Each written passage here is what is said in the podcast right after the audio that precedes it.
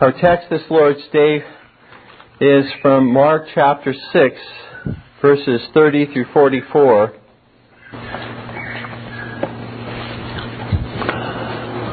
For what purpose and end do we pray for the earthly needs of ourselves and others? Someone may respond by saying, because we are required by the sixth commandment to preserve our own life and the life of others. Well, this is certainly true. However, the chief end that should always be in view when we pray for the earthly needs of ourselves and others is the glory of God.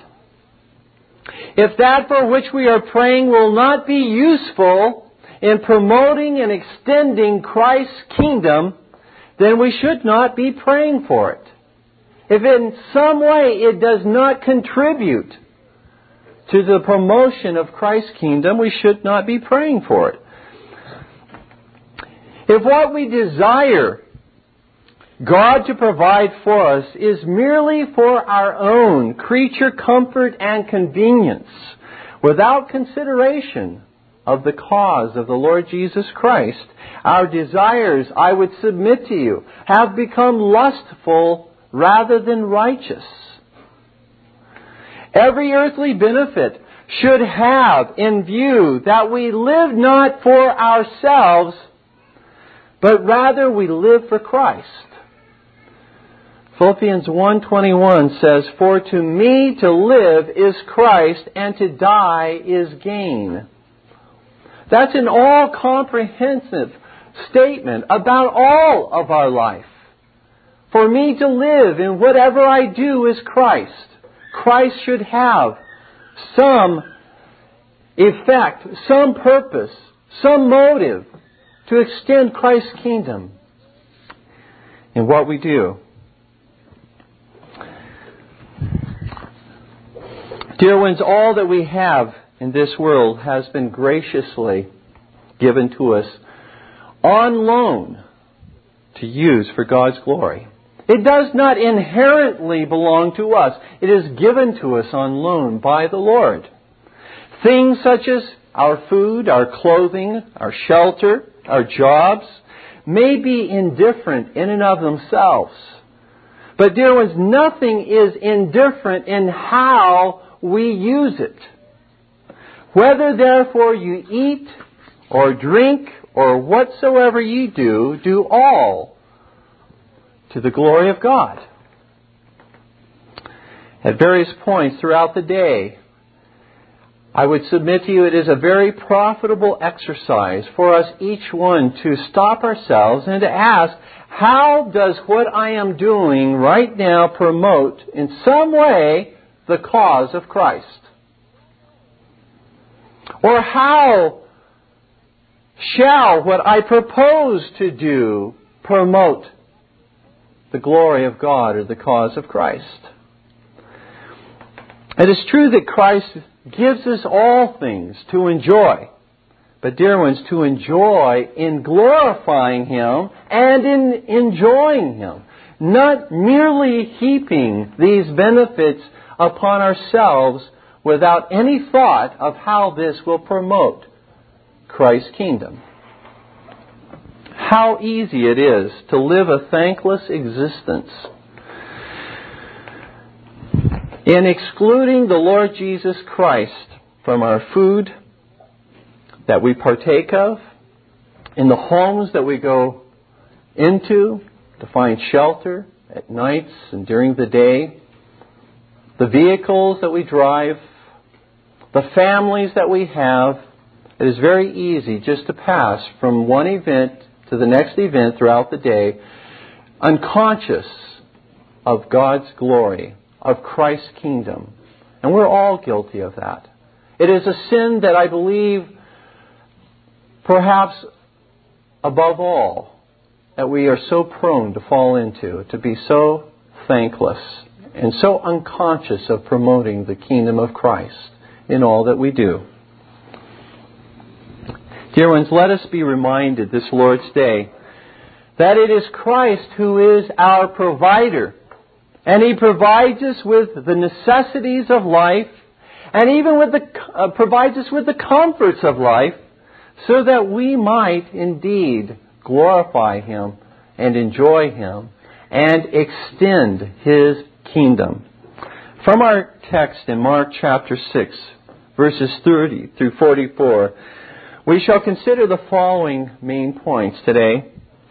First, the Lord provides rest for the weary in Mark 6, verses 30 through 32. And second, the Lord provides food for the hungry in Mark 6:33 through 44. As we consider then the first point, the Lord provides rest for the weary. Note Mark 6 verses 30 through 32. And the apostles gathered themselves uh, together unto Jesus and told him all things, both what they had done and what they had taught. And he said unto them, Come ye yourselves apart into a desert place and rest a while. For there were many coming and going, and they had no leisure so much as to eat. And they departed into a desert place by ship privately.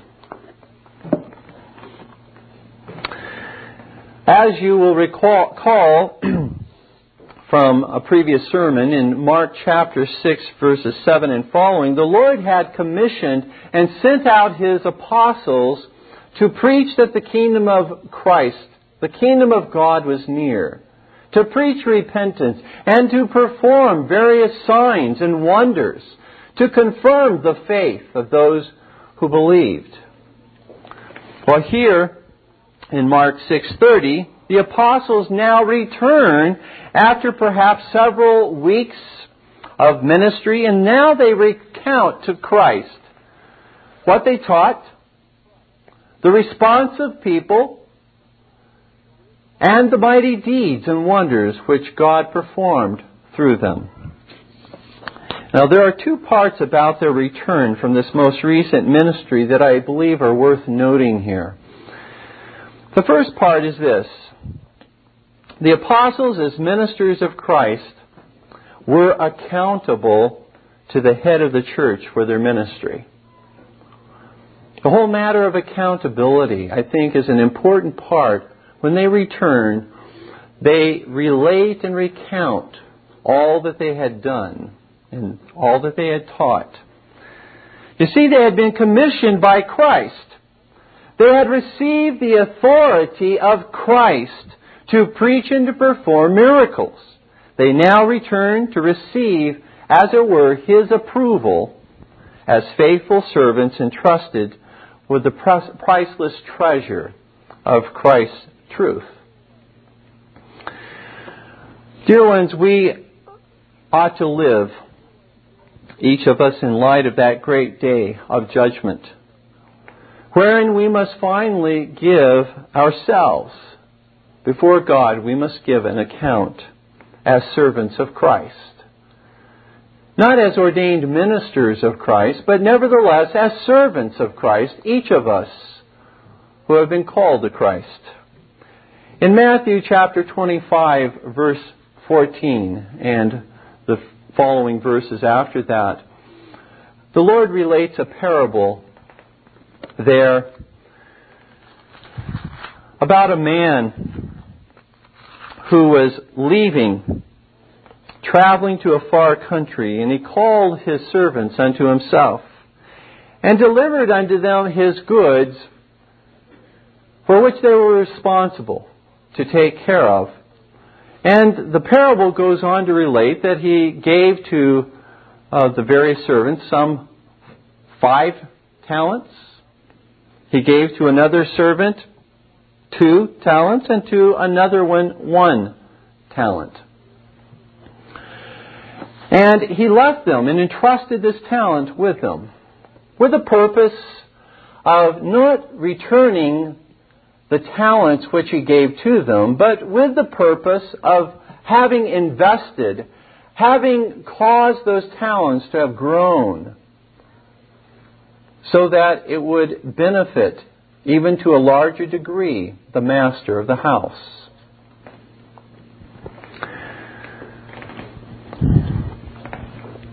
I would have you note, though, when the master returns, and he does take account of how each of the servants has handled the talents, that there really is no difference between the one who received the five talents and the one who received the two talents in that they were both given five more or two more.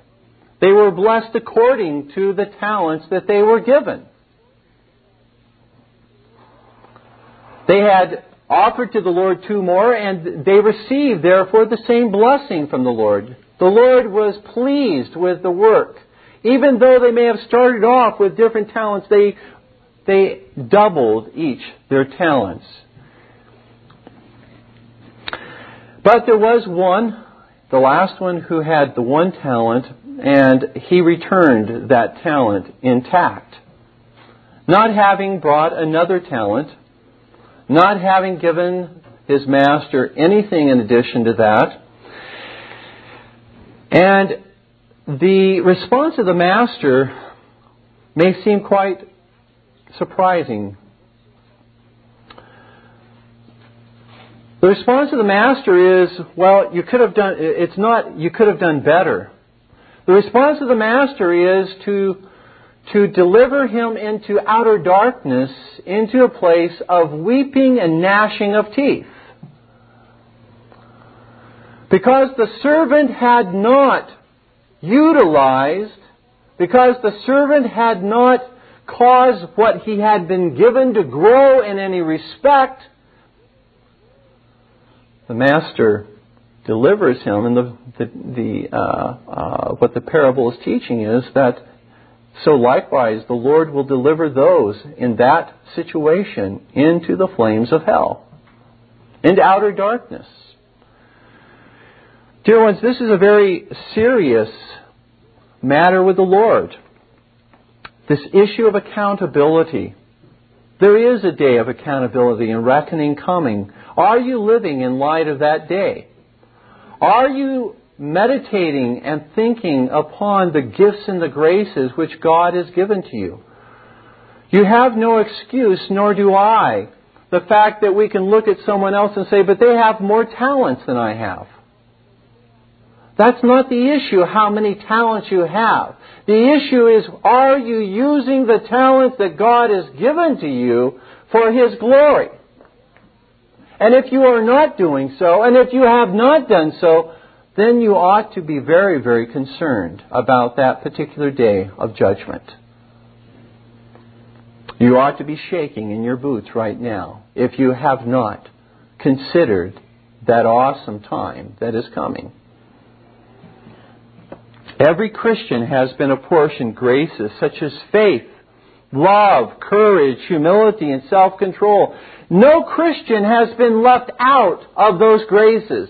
Granted, they are, grant, they are given in different proportions to each Christian. But every Christian has received the graces that God gives.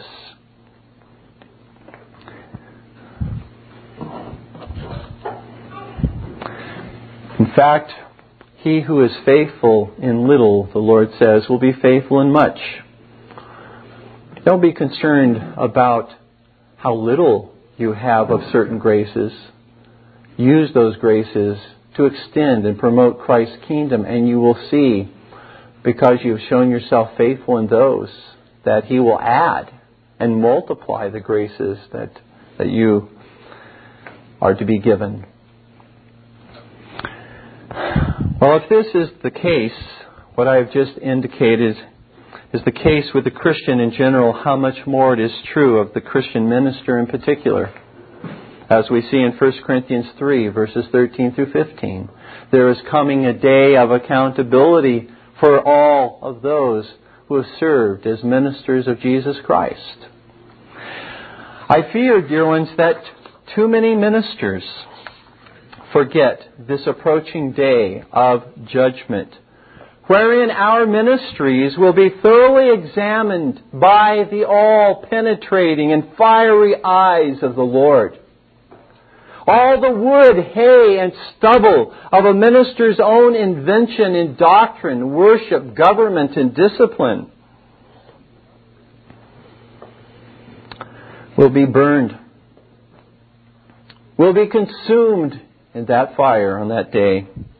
And only the gold and the silver and the precious stones of Christ's doctrine, worship, government, and discipline will withstand that day of examination. Ministers should be leaders of the flock, setting the example in self examination, not in self exaltation. How we should be sure that we, who call ourselves ministers of Christ, have the authority of Christ in the doctrine which we preach, in the worship which we practice, and in the government and discipline which we administer. For, as Paul says, we can do nothing against the truth, but only that which is for the truth. We must be ever so diligent that we do not, like Saul, before his conversion, persecute Christ by persecuting through unjust censures and even excommunications those who are faithfully standing for the truth. You know, this is done today when the faithful are unjustly censured for withdrawing from unfaithful churches that have introduced man-centered doctrine, worship and government contrary to the very commission of Christ in Matthew 28:20, teaching them, Jesus said, teaching them to observe all things which I have commanded you. Only the things I've commanded you.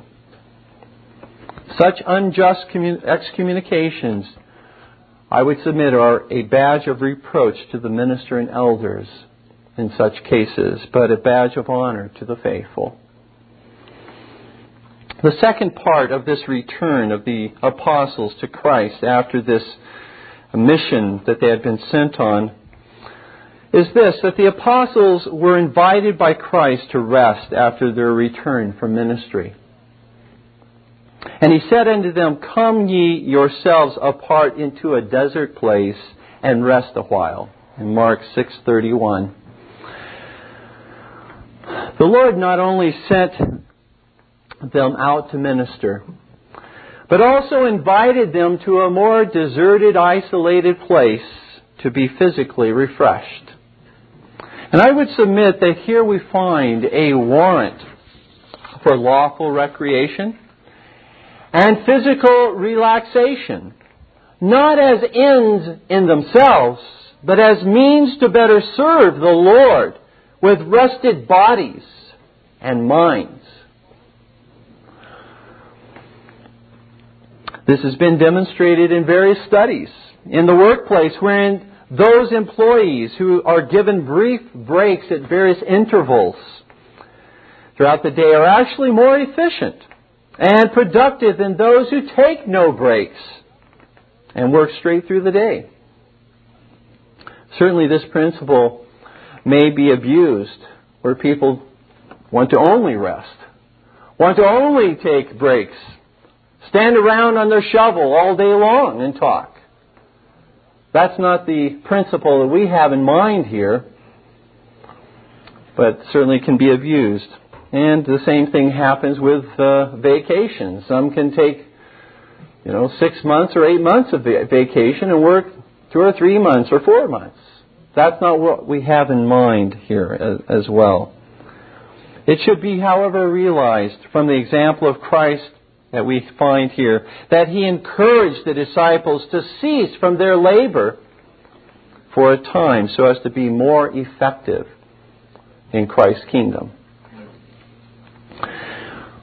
Dear ones, this is not a principle, or this is a principle, I would submit, that is built into the fourth commandment itself. In Exodus chapter 20,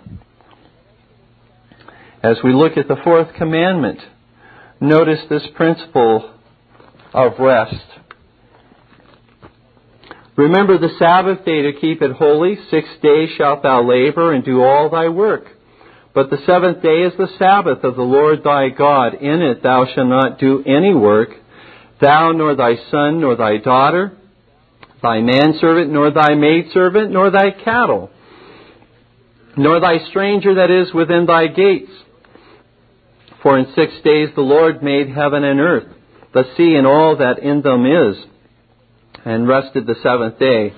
Wherefore the Lord blessed the Sabbath day and hallowed it. Let us not forget what is the end of that rest. We cease from labor. Why? In order to worship and in order to glorify God, in order to enjoy the Lord. The Sabbath is not only a day for physical rest, but even more importantly, the Sabbath is a day for spiritual rest and communion with the Lord Jesus Christ. And just as Christ pulled the disciples aside from the hustle and bustle of their ministry in order to spend some time with them, in order to relax from all of the pressures that, that were around them, people coming and going, the scripture says. So likewise, the Lord pulls you aside on the Sabbath. He pulls you aside from your ordinary labors in order to spend this time with you. In order to have this time of communion and fellowship with you. Not just as we gather here, but the entire day is a day devoted to rest and to worship and to enjoy the Lord.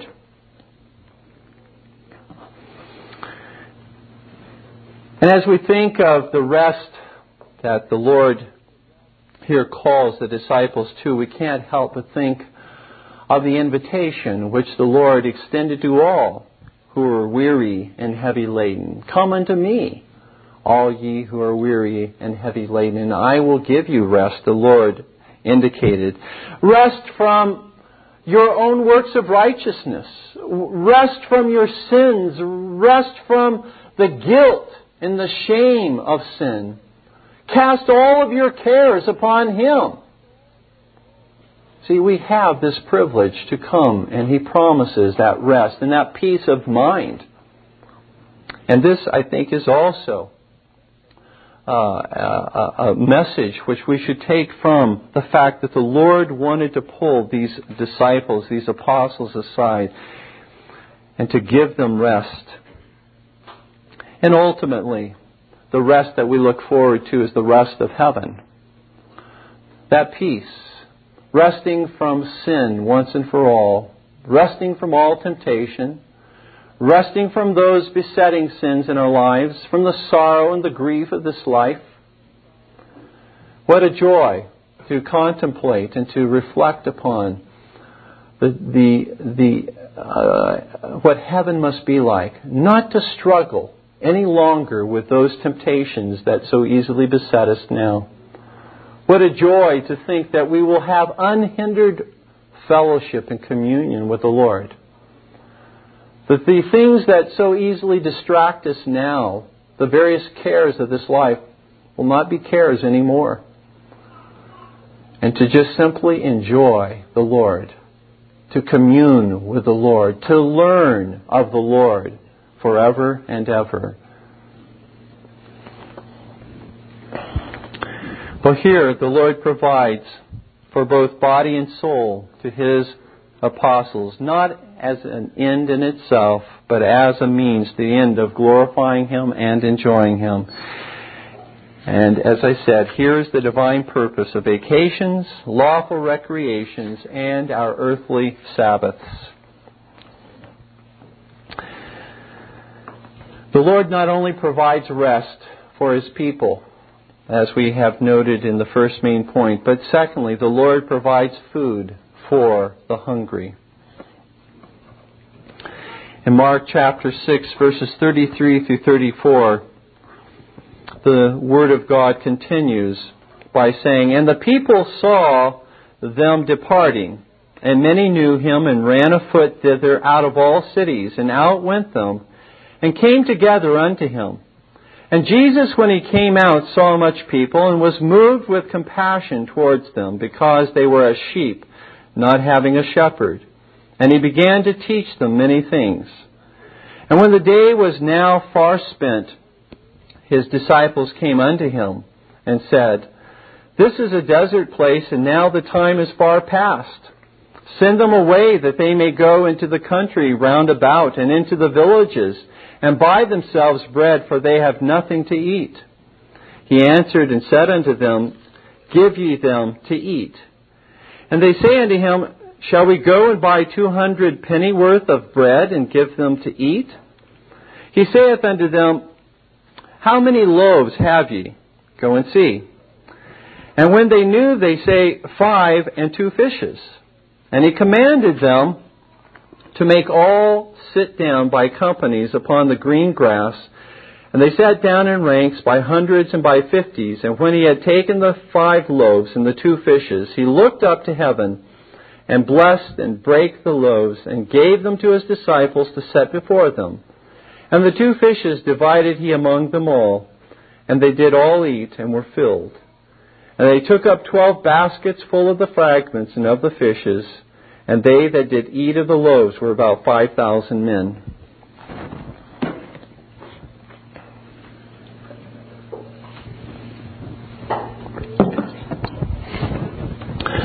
As Christ and the apostles made their way to a remote location in order to find that time of peace and relaxation, the uh, multitude happened to see the direction that they were uh, sailing toward.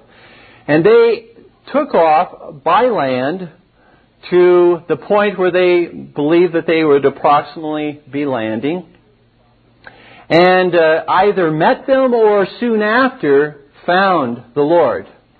So that the actual time of relaxation and peace for which the Lord had planned and intended to spend with his disciples was uh, at this point interrupted.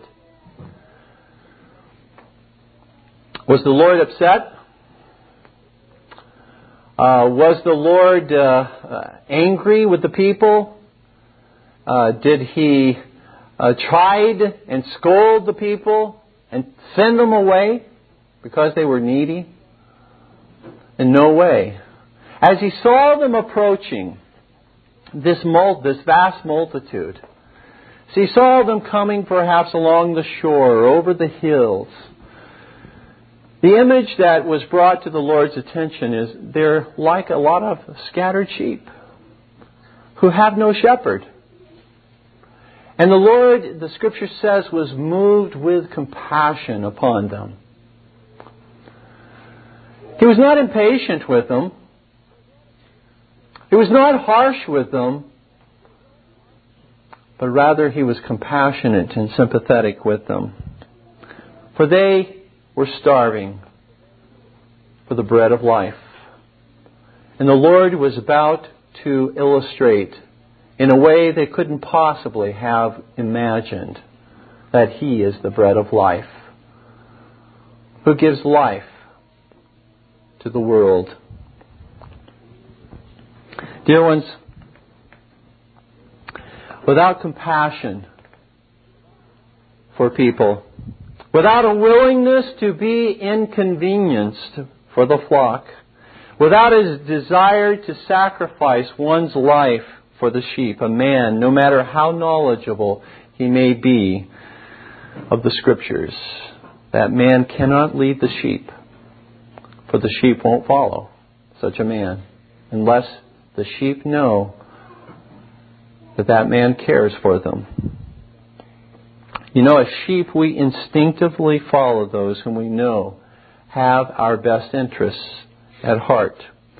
We may not always appreciate immediately what a faithful minister or a faithful elder may say to us because it takes us out of our comfort zones.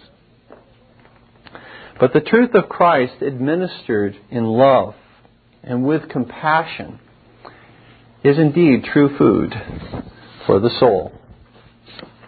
And the sheep will come to appreciate even the honesty and even the the loving rebuke and correction that's administered by faithful shepherds. The multitudes continued to listen to the Lord as he taught them.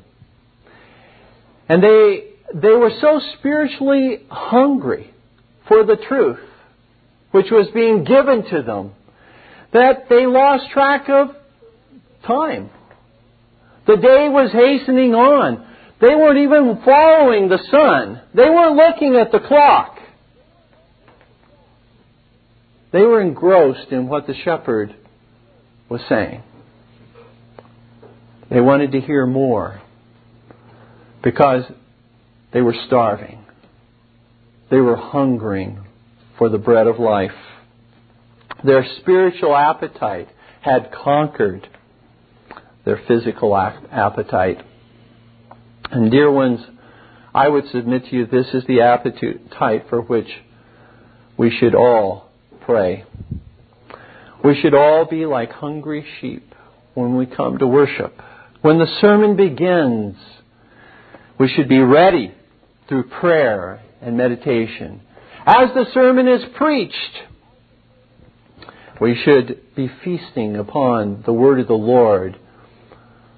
We should be meditating upon the things that are said, reflecting in various ways as application is made, thinking of our own needs, thinking of how we can minister to others, thinking of how we can learn more of Christ. And as the sermon ends, that we should be crying in the soul, in our souls, that God would apply the word to our lives, that He would hide it in our lives, that we would love it and teach it to others, and that we would be crying, Oh Lord, more food, more food, give me more. You see, this is the attitude of one who hungers for truth, for the knowledge of Christ. These people expressed by their desire to continue to hear the word of God coming from Christ that they were hungering. The parallel passage in John chapter 6, verses 5 and 6, actually states that Christ first put the question about the people's need for food at this late hour to one of his apostles, namely Philip. The question was stated in this manner to Philip by the Lord.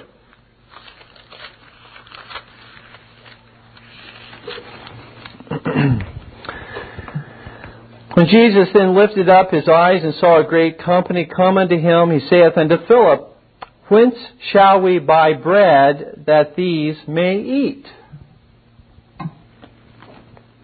Interesting question.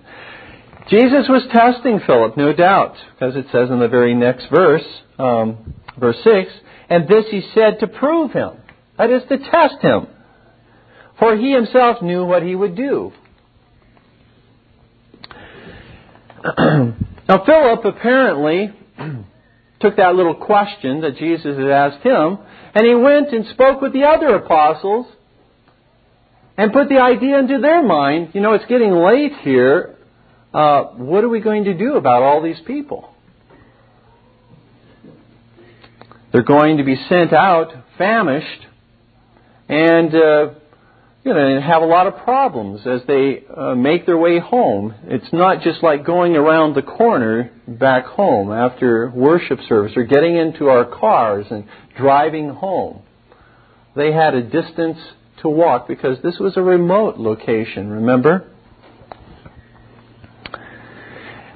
Just as Jesus tested Philip in putting the question to him, here he tests all of the apostles in Mark 6:37 for we find that the apostles then come back to the Lord and they say to the Lord This is a desert place and now the time is far past send them away that they may go into the country round about and into the villages and buy themselves bread for they have nothing to eat now here is the test which the Lord puts to all of the disciples in verse 37. And he answered and said unto them, Give ye them to eat. In other words, you feed them. You feed them. I'm sure that they thought that he meant you pay for the food for them. You go purchase the necessary food. It's within that particular context. Uh, for they said, uh, verse 37 says, And they say unto him, Shall we go and buy 200 pennyworth of bread and give them to eat? So that's what they're thinking. The Lord is saying, You come up with the, food, uh, with the money to go purchase the food and bring it back to them.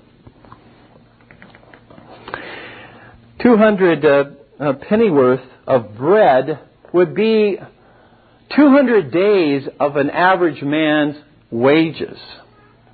That's how much they were in effect saying. And I did a little bit of math uh, to, uh, I think minimum wage is around six dollars an hour. Um, that uh, would uh, uh, compute out to 200 days to approximately ten thousand dollars.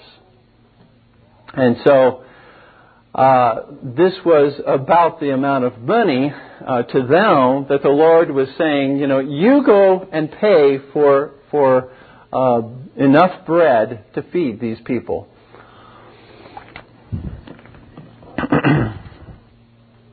I'm sure they thought uh, in their hearts, who has that kind of money?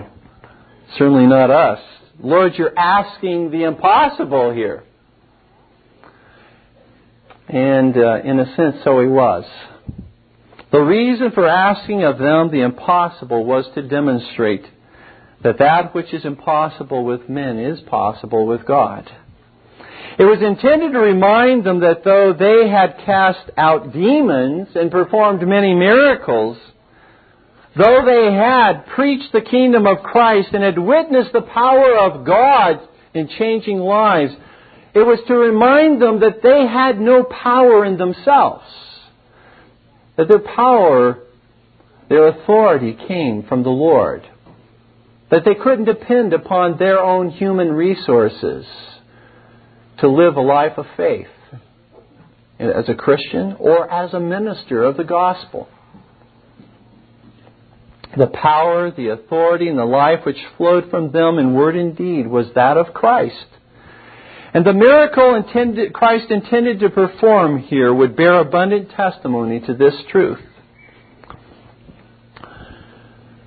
So often the Lord brings us to the uh, end of our own resources, does He not? As we're going along in our Christian life, and we see various trials arise, various afflictions, trials of faith, and we just feel like Lord, I can't go on any longer. I can't press on any longer. Intervene. Bring help. And just at, as it were, one minute till midnight, the Lord brings in such a marvelous answer to prayer. How many times have we seen this in time and time again in our own lives? As we reflect back, the Lord seems to do this in our lives. Why? To bring us to the end of our own confidence and uh, in our own resources. To bring us to the end of trusting self and trusting man so as to cast us entirely upon himself. The apostles as they went out amongst the multitude, found a young lad who had brought with him five small barley loaves and two fish for his meal, according to John 6, verse 9. But, you know, what was that? The apostles, in bringing it to the Lord, uh, in effect say, but what is this amongst so many people? Uh, still, having, having been themselves involved in the various miracles, you know, that they performed as they went out into, into the cities of the Jews. Still, look at the weakness of their faith. And in, I believe um, uh, that we will see even subsequently uh, that they forget so quickly that this miracle, after Jesus performs this miracle, they forget so quickly about the power of Christ. They find themselves in a situation where they fear, and they, the scripture very explicitly says, they had hardened their hearts concerning the miracle which Christ performed in multiplying the bread. Amazing.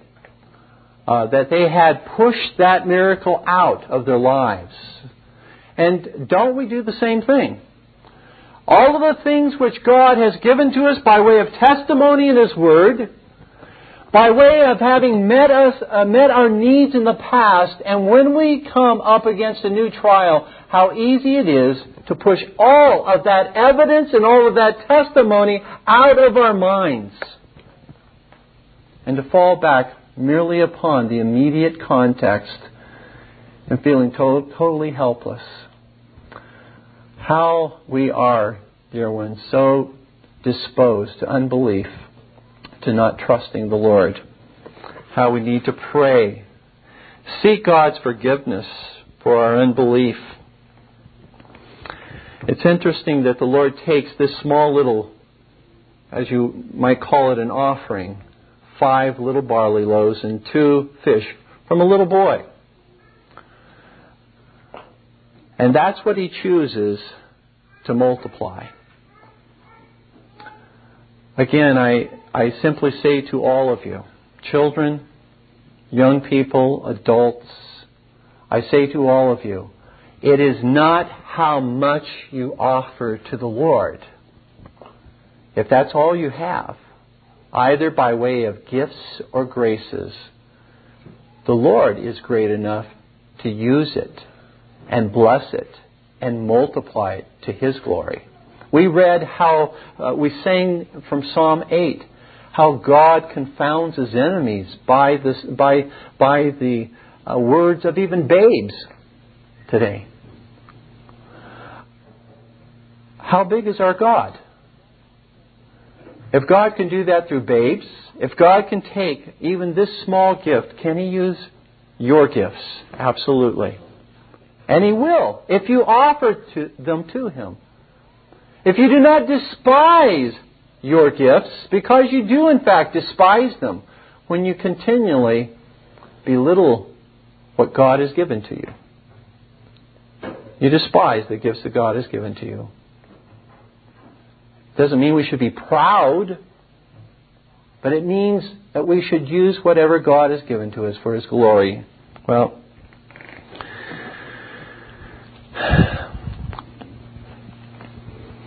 The Lord then ordered the disciples to seat the multitude in orderly companies of fifties and hundreds on the grassy hillside so that they could all witness this miracle that he was about to perform before their very eyes.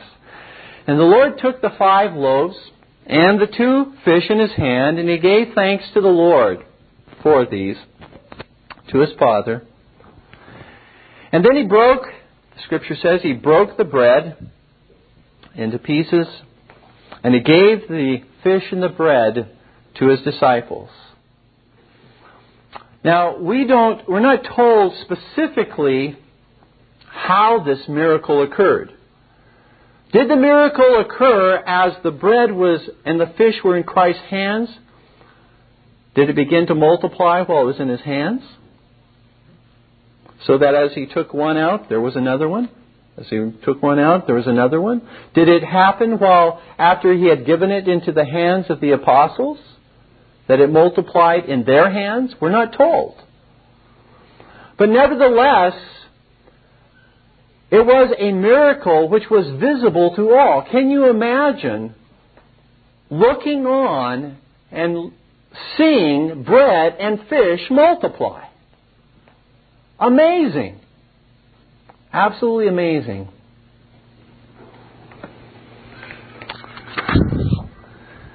And there was such an abundance of bread and fish that the scripture says that 5,000 men plus women and children ate to their complete satisfaction. And they still gathered up 12 baskets more full of food. You see, the Lord would illustrate to us there, He not only is able to supply our needs. He's able abundantly to supply our needs. He's able, He has such resources that there is an overflow of grace and mercy. We can never exhaust the grace and the mercy of Christ, no matter how much we use every day. It's never the more empty. It only continues to grow and to be multiplied. The Lord miraculously fed Israel in the wilderness with manna for their earthly sustenance. And likewise, Christ declares by this miracle that He is the same mighty God that fed Israel, who now miraculously feeds this multitude by multiplying the bread and the fish. He's in effect saying, the same God who rained down manna from heaven, I am the same God. I am Jehovah. I am the Creator. I am the bread of life. Beloved, if Christ can provide food miraculously for his people when they hunger, as in this case, as in sending manna to Israel, he can certainly provide food by ordinary means for his people when they hunger. This miracle should have the effect of turning us to Christ to satisfy all of our needs to take nothing for granted, to give Him all praise and thanksgiving for His daily provision, for He is indeed the provider. And we are the recipients of His benefits. I would, I would caution us certainly that Christ does use means most often to give to us His provision. But, dear ones, it is the same Christ who supplies what we need, whether he uses means or he doesn't use means. It's the same Lord. It comes from the same Almighty God. Let us not belittle the gift because it comes through ordinary means and not through a miraculous means. Let us be as thankful as if it came to us miraculously because it comes from the same love of God for His people and supplying all of their needs.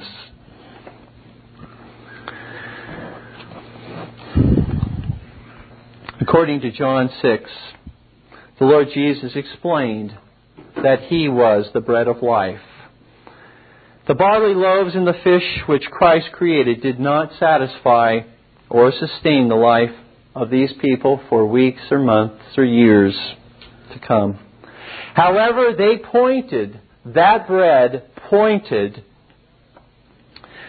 to one who does miraculously or has miraculously come down from heaven in order to give eternal life to all who eat of him by faith.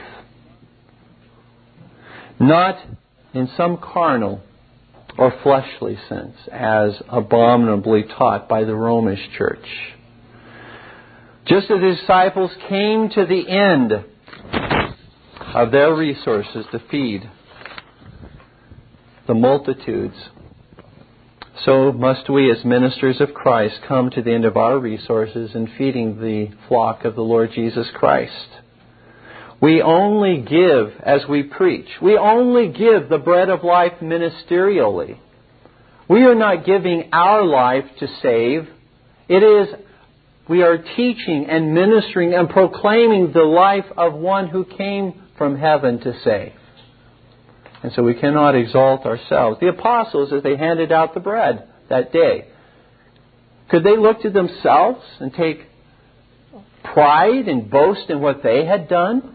Absolutely not. No more can a minister who gives the bread of life through the gospel of salvation take glory in what he's done if someone comes to a saving knowledge of Christ, or as those grow in the grace and knowledge of Christ, for he is only a minister. Dear ones, I close by reminding you Jesus Christ is not merely a part of our life. Jesus Christ is the Christian's life. He cannot merely be a part of your life. That is one thing Christ will not be. He will not merely be a part of a person's life. He is our life. We must grow in our understanding of that truth. That is why He came down from heaven to become our life. He is the provider of all that we need, both physically, whether it's rest, or whether it's our daily bread, whether it's a job, whatever it is, health. He is our provider, but He is especially the provider for our spiritual rest and for our spiritual food.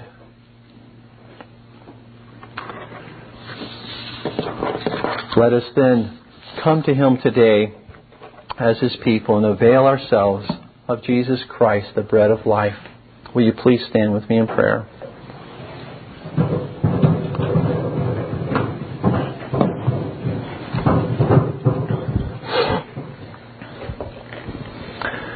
Our Heavenly Father, we praise Thee again for the truth of Thy Word, which has been made known to us this day by Thy Spirit.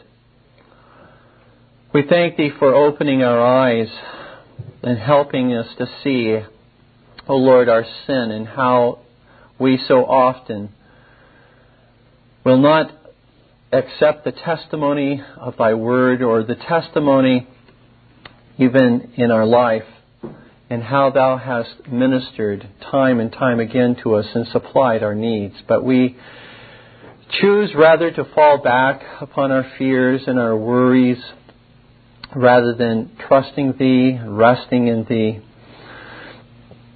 believing that Thou wilt continue to provide for us. O Lord, have mercy upon us. Cause us this day to see the Lord Jesus as the one who delights to provide for us and who has provided that which we needed most. And because of that, He will certainly provide for that which we need less. We pray, Father, that Thou would, would uh, cast us afresh and anew upon our Savior this day to find in Him one who more than abundantly supplies what we need. Help thou our unbelief today. Forgive us, O Lord, for we ask it in Jesus' name. Amen. This Reformation audio track is a production of Still Waters Revival Books. You are welcome to make copies and give them to those in need. SWRB makes thousands of classic Reformation resources available, free and for sale, in audio, video, and printed formats. It is likely that the sermon or book that you just listened to is also available on cassette or video, or as a printed book or booklet. Our many free resources, as well as our complete mail order catalog, containing thousands of classic and contemporary Puritan and Reformed books, tapes, and videos at great discounts, is on the web at www.swrb.com.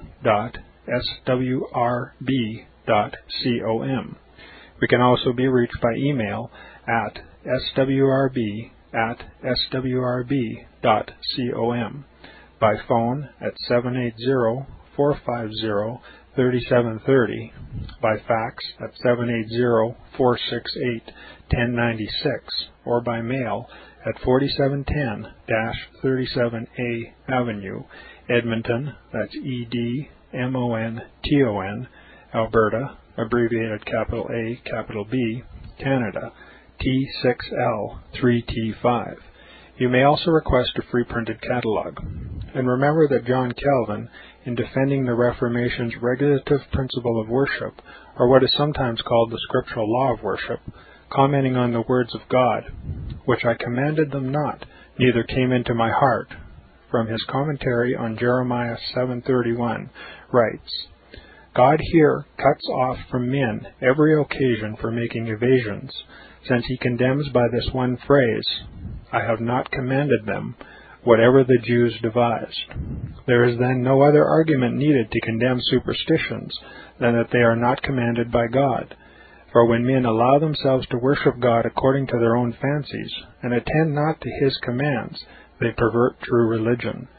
And if this principle was adopted by the papists, all those fictitious modes of worship in which they absurdly exercise themselves would fall to the ground. It is indeed a horrible thing for the papists to seek to discharge their duties towards God by performing their own superstitions. There is an immense number of them, as it is well known, and as it manifestly appears. Were they to admit this principle, that we cannot rightly worship God except by obeying His word, they would be delivered from their deep abyss of error. The prophet's words, then, are very important when he says that God had commanded no such thing, and that it never came to his mind, as though he had said that men assume too much wisdom when they devise what he never required, nay, what he never knew.